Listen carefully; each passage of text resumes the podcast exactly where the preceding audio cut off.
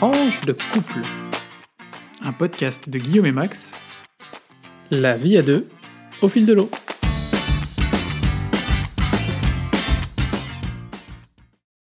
Bonjour, bonsoir. Bienvenue pour ce septième épisode de notre podcast Tranche de couple. Le podcast que vous pouvez, que vous pouvez retrouver le lundi tous les 15 jours sur Spotify, Podbean. iTunes et depuis la semaine dernière. Bienvenue sur YouTube. Merci euh, d'être de plus en plus nombreux à écouter notre podcast. Et nombreuses. Et nombreuses, bien entendu. L'épisode du jour s'intitule Déboussolé.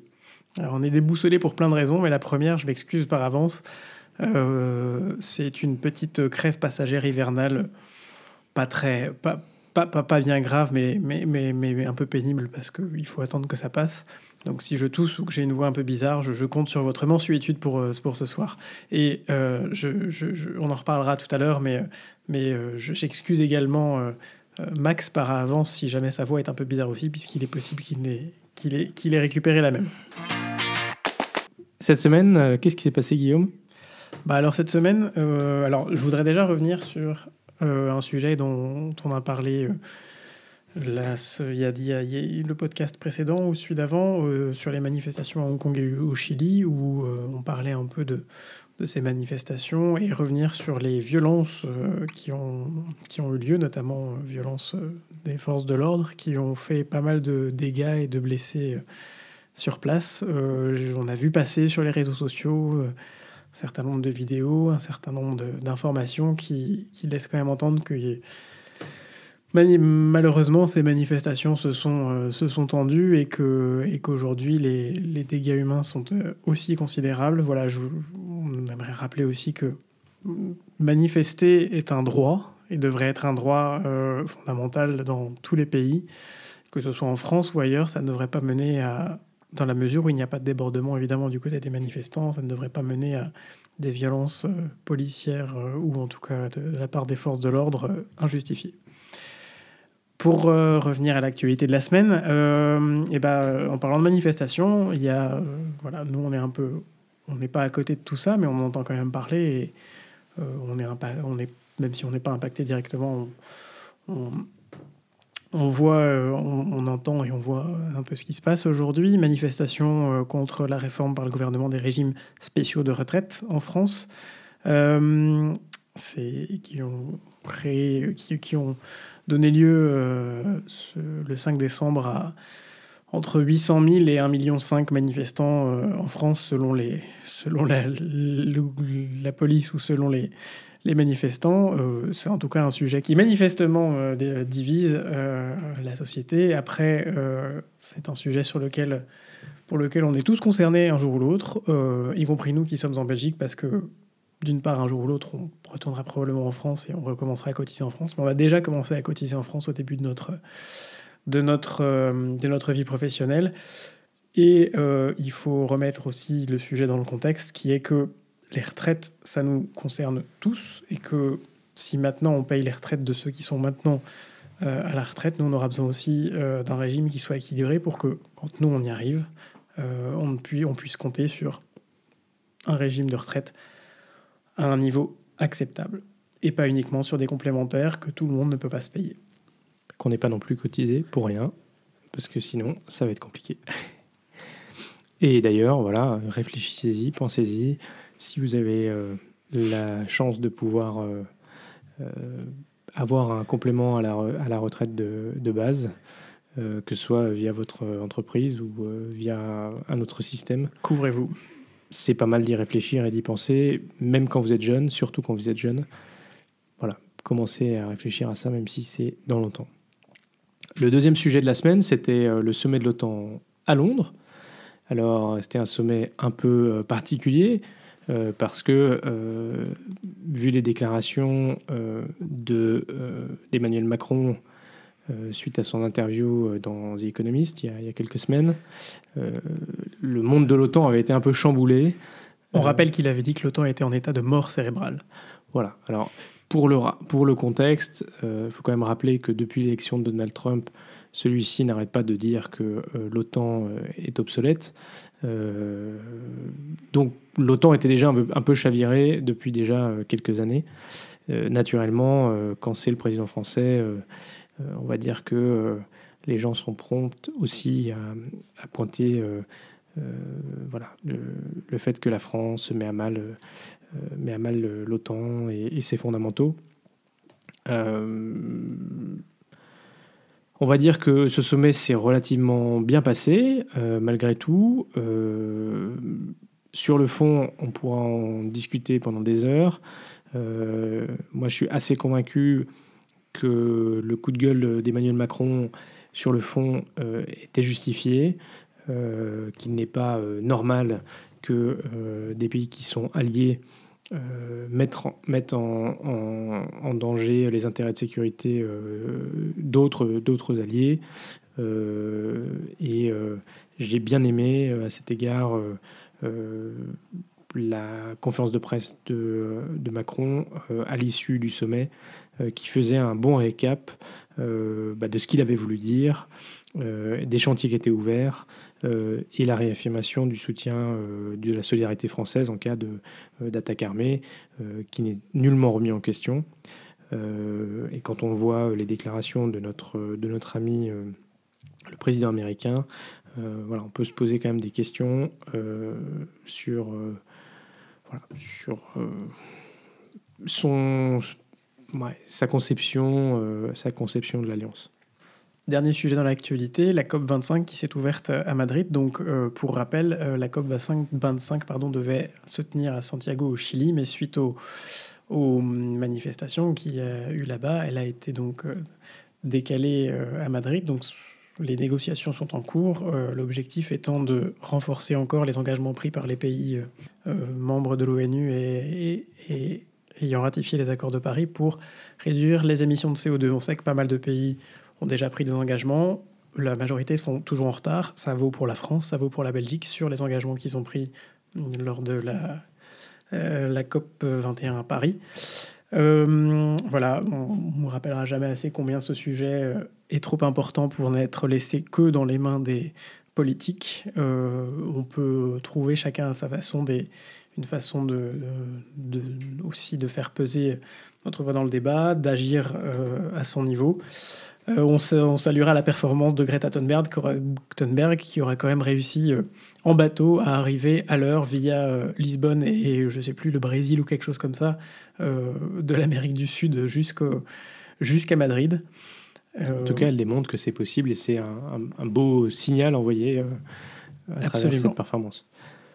Voilà, on s'arrête là. Entre, on peut dire plein de choses dessus, mais reconnaissons qu'elle a du, elle a du caractère et elle sait où elle veut aller et que je ne pense pas qu'elle soit manipulée euh, non plus euh, et qu'elle prend probablement ses décisions euh, comme une grande.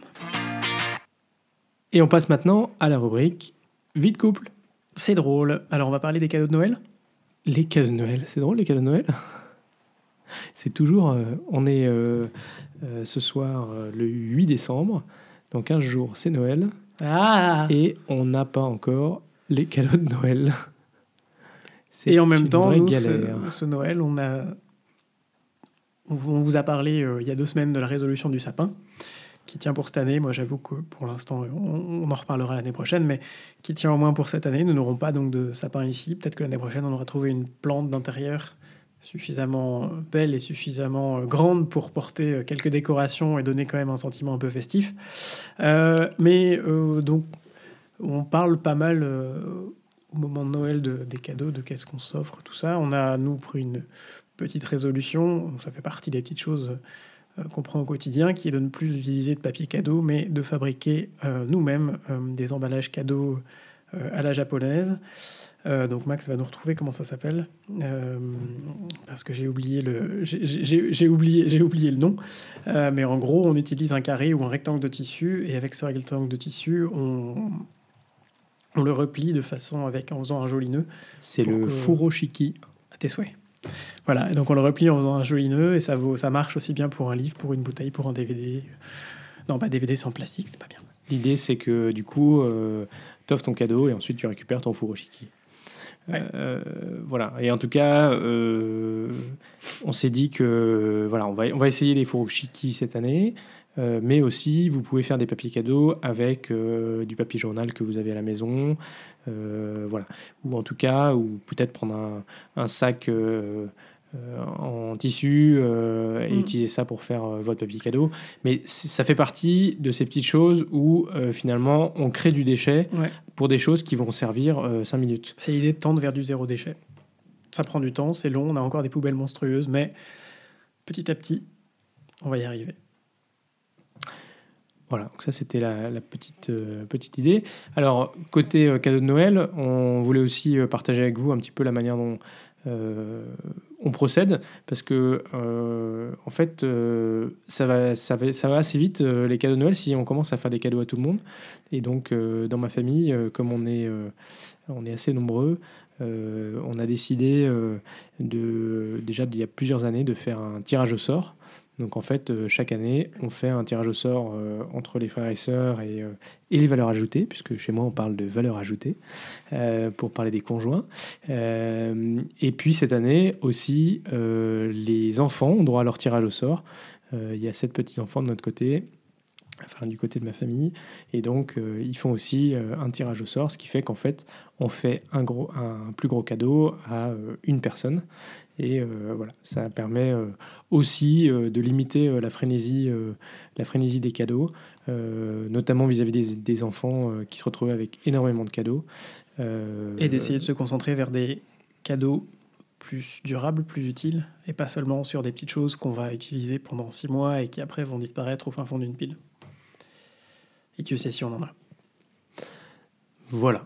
Euh, voilà, bah pour les cadeaux de Noël, euh, je crois que on va essayer de ne pas commander de cadeaux sur Amazon cette année. Euh, ça fait aussi partie euh, voilà, de, des petites choses du quotidien. Et d'ailleurs, je voudrais souligner l'initiative des librairies indépendantes françaises qui ont mis en place un site internet pour commander des livres via internet, mais non pas en passant par Amazon et donc en donnant des sous Amazon, mais en donnant des sous à des librairies indépendantes. C'est un site qui s'appelle euh, la librairie.com, sur lequel vous trouvez exactement le même type de configuration que sur n'importe quel site d'achat en livre. Vous tapez le, un titre, un auteur, une référence, un éditeur, vous trouvez le livre, vous le commandez, vous le retirez en librairie ou vous le, vous, vous le faites livrer.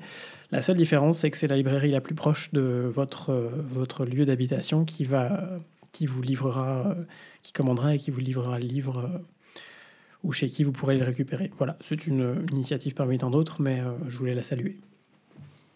Bonne initiative, merci de faire partager. Euh, et on pourra peut-être publier sur le Twitter le site des librairies indépendantes. Le site des librairies indépendantes. Voilà pour notre rubrique cadeau de Noël. Je crois qu'on a fait le tour. Maintenant, on peut parler d'un autre type de cadeau. Euh, on peut parler des cadeaux euh, quand on est en couple. on se marie ou on se, on se paxe pour le meilleur et pour le pire. Non, Max. pour le Shakespeare. on savait que ça allait arriver.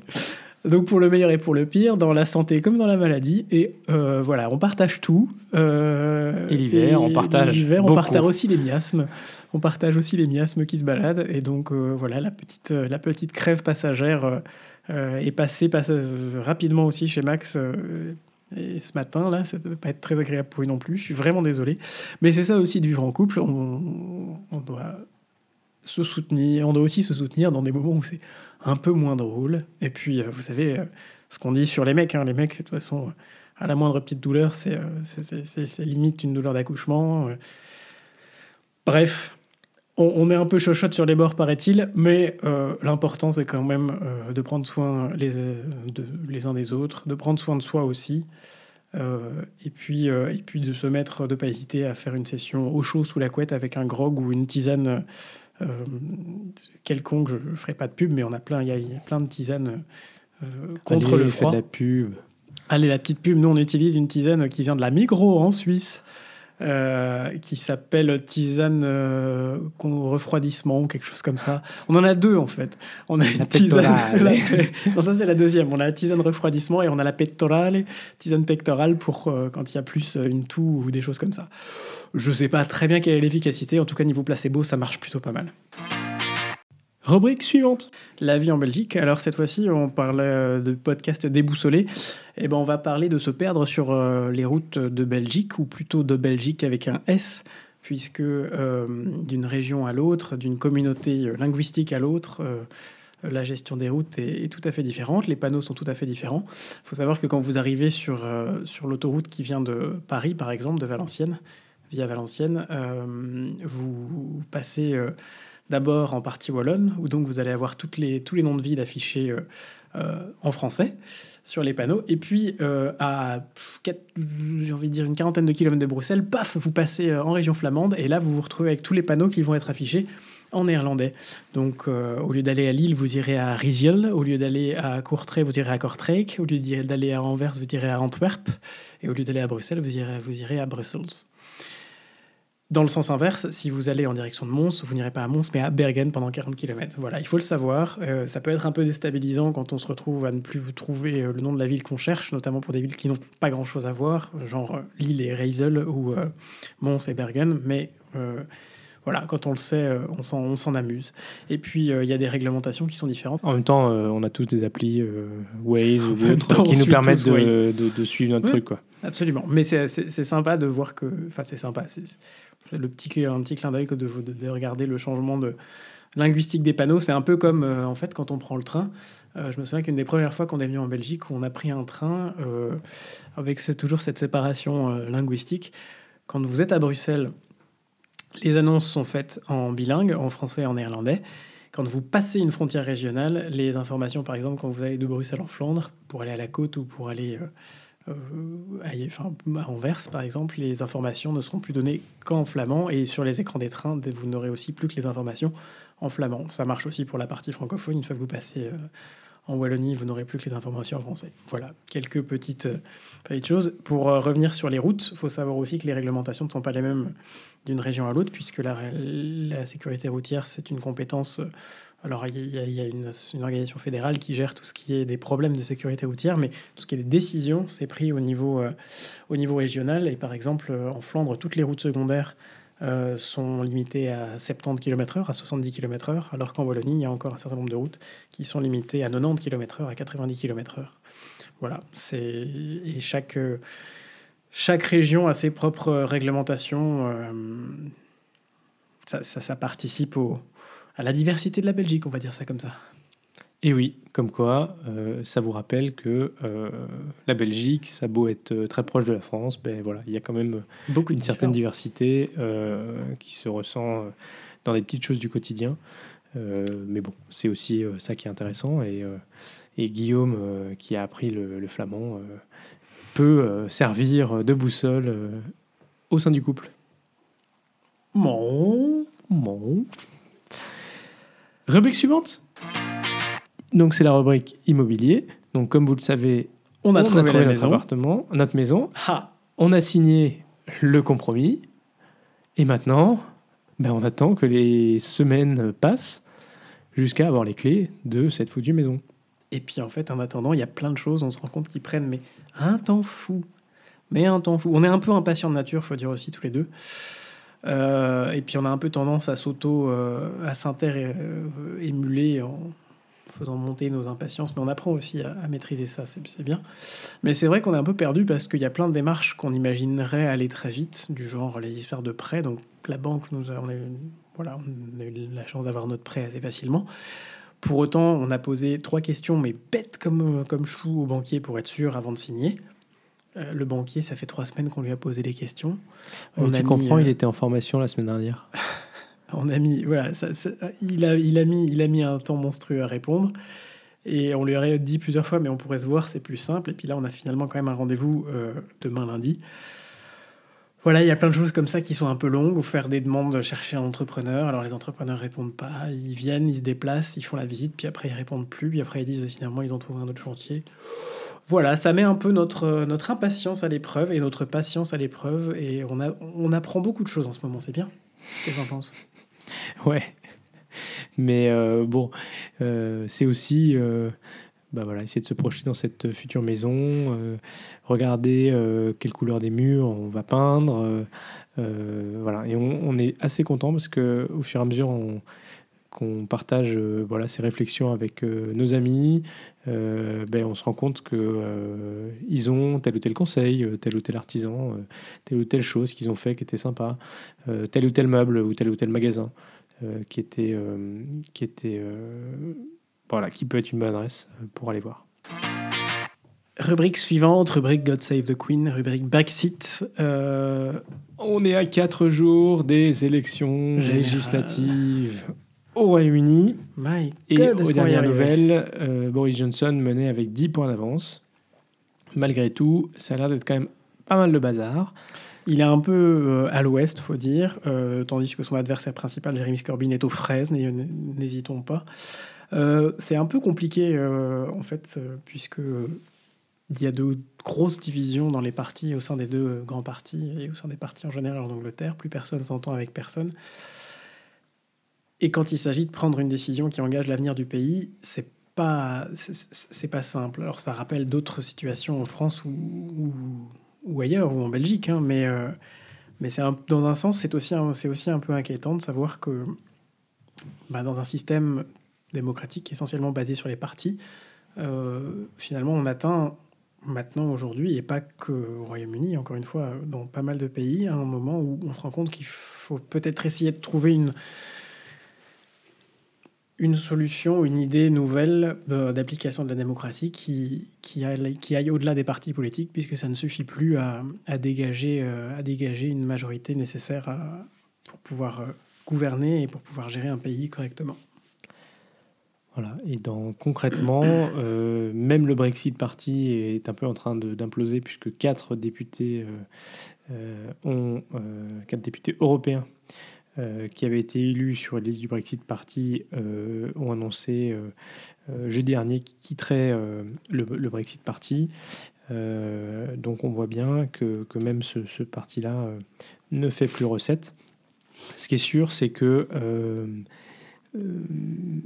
on espère pour le Royaume-Uni qu'il euh, y aura une majorité euh, claire qui euh, se dégagera des élections, mais que reconstruire bah, cette, cette vie politique au Royaume-Uni, ça va quand même être un travail de longue haleine. Et je voudrais faire un aparté sur le Brexit, mais puisqu'on parle de démocratie, pour signaler l'élection en Finlande d'une première ministre, Sanna Marin, 34 ans, qui est membre du Parti social-démocrate. Euh, mais en fait, euh, plus largement, dans le gouvernement, cinq partis seront représentés et ces cinq partis ont envoyé comme ministrables cinq femmes euh, qui ont entre, enfin, qui ont respectivement 32, 34, 32, 34 et une un peu plus âgée, 55 ans, mais qui montrent voilà que la représentation des femmes augmente aussi en politique. La diversité, on est toujours dans un objectif de tendre à représenter euh, de mieux la société telle qu'elle existe. Et je trouve que c'est une, bonne nouvelle dans ce sens-là.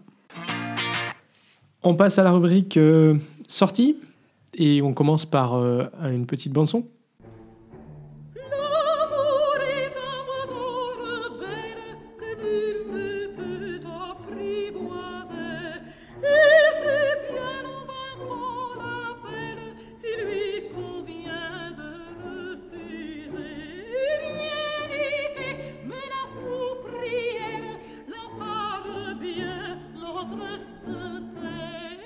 La rubrique sortie cette semaine, c'est euh, d'abord un, coup de cœur, euh, un coup de cœur culturel. Ouais, vous vous en doutez avec moi, c'est souvent, euh, ça tourne souvent autour de la culture. C'est un peu par hasard que je suis tombé hier matin sur un article de la RTBF quand j'étais quand j'étais au travail? Bah oui, je fais aussi de la veille de la veille documentaire au travail et qui parlait d'une d'une initiative des ateliers Indigo qui ont monté euh, une Carmen euh, pour, euh, pour jeunes publics autour de l'opéra Carmen de Bizet.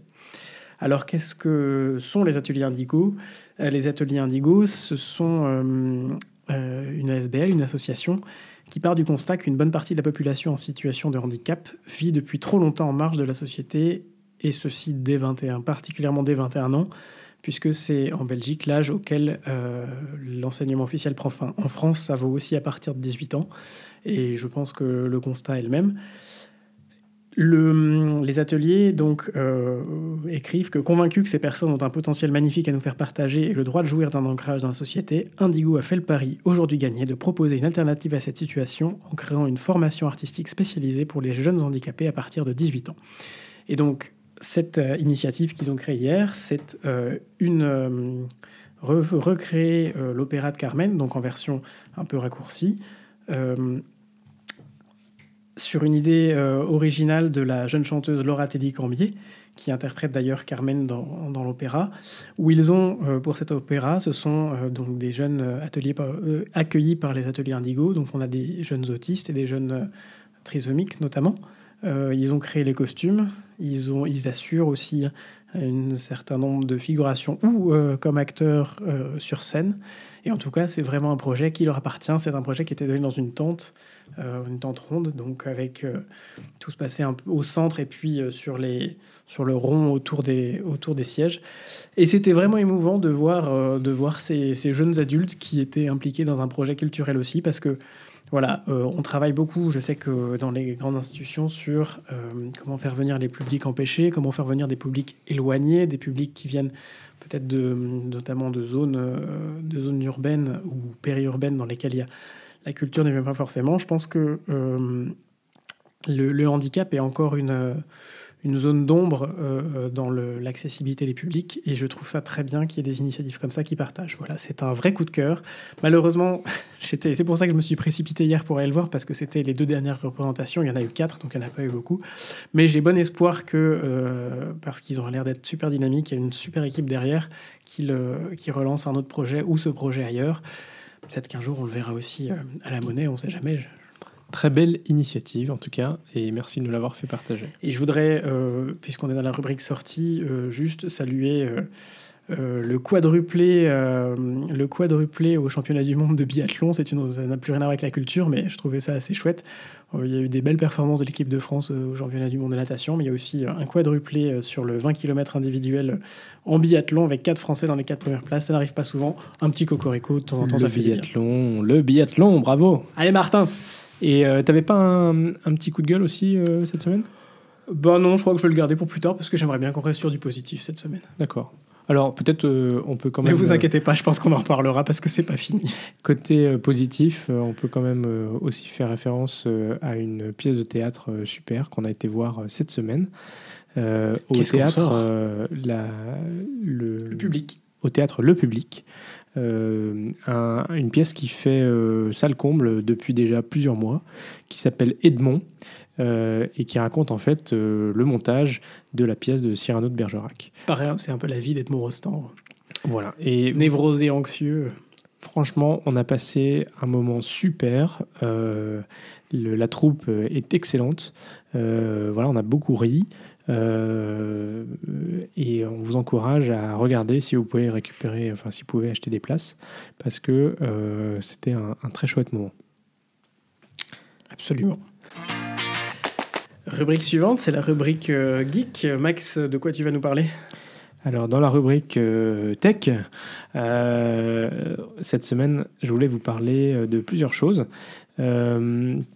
Le premier sujet, c'était euh, de vous parler du Cybertruck de Tesla. Donc, euh, c'est euh, le, le pick-up de Tesla qui a été dévoilé il y a une dizaine de jours. Vous en avez sans doute entendu parler si, comme moi, vous êtes un peu intéressé par les sujets tech et vous êtes un peu un geek. Euh, ce, pick-up avait fait déjà parler de lui euh, depuis assez longtemps parce que euh, Elon Musk, le PDG de Tesla, nous avait déjà dit on va sortir un, pick-up, ce sera quelque chose que vous avez jamais vu et voilà, ça va vraiment être quelque chose de, très particulier. Donc il y a énormément de, de designers qui avaient sorti des voilà des dessins pour essayer de voir à quoi ça pouvait ressembler. Euh, et effectivement, euh, on n'a pas été déçu par euh, la présentation parce que si vous n'avez pas encore regardé, je vous invite à aller voir sur, sur Internet. Vous tapez juste Cybertruck. Ça fait un peu back to Renault Mégane quand même. hein. Pardon. Mais euh, c'est un, c'est, c'est un, un pick-up qui a énormément de, d'arêtes.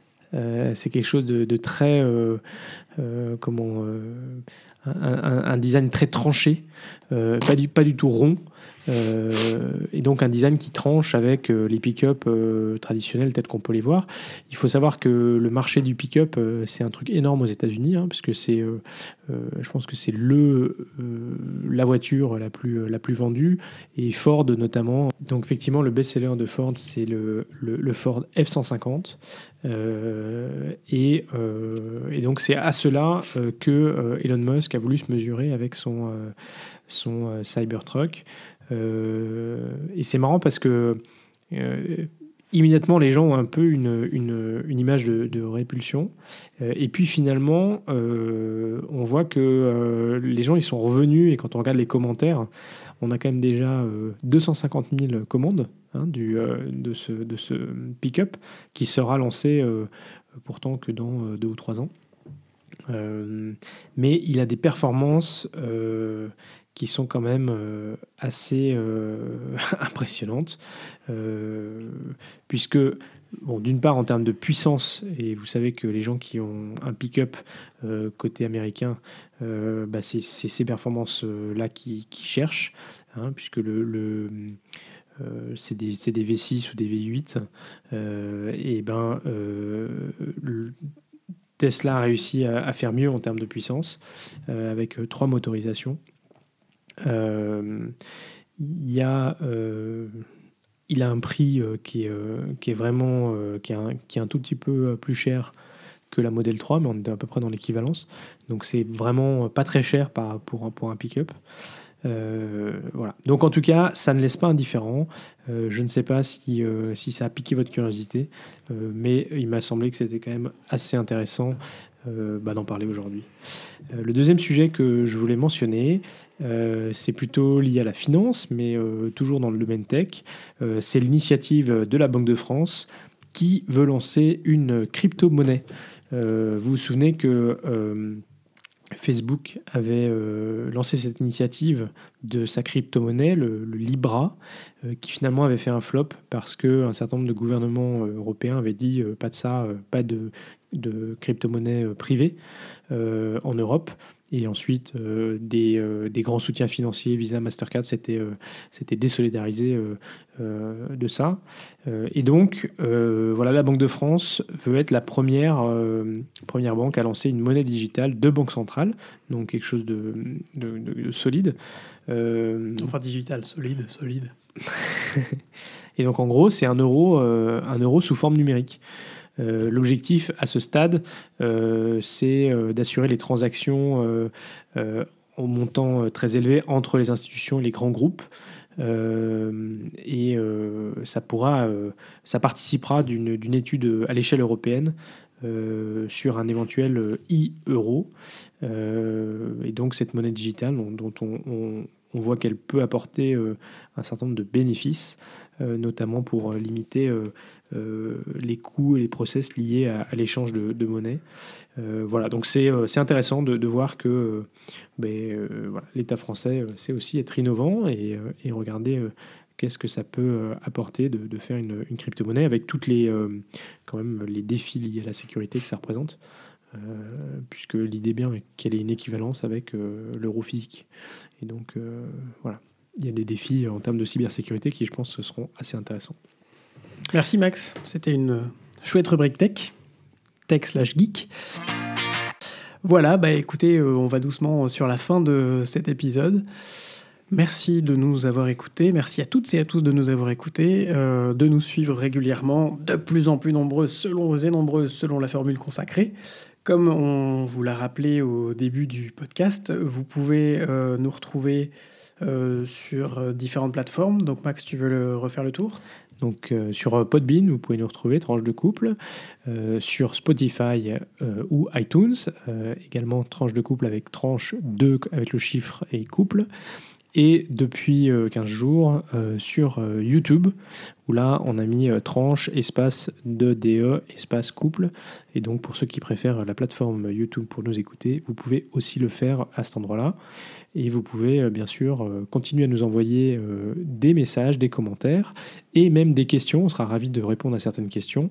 Donc en nous envoyant un mail sur notre adresse tranche de couple avec un 2 le chiffre à gmail.com ou euh, via euh, Twitter, qui est notre réseau social euh, privilégié, Favori.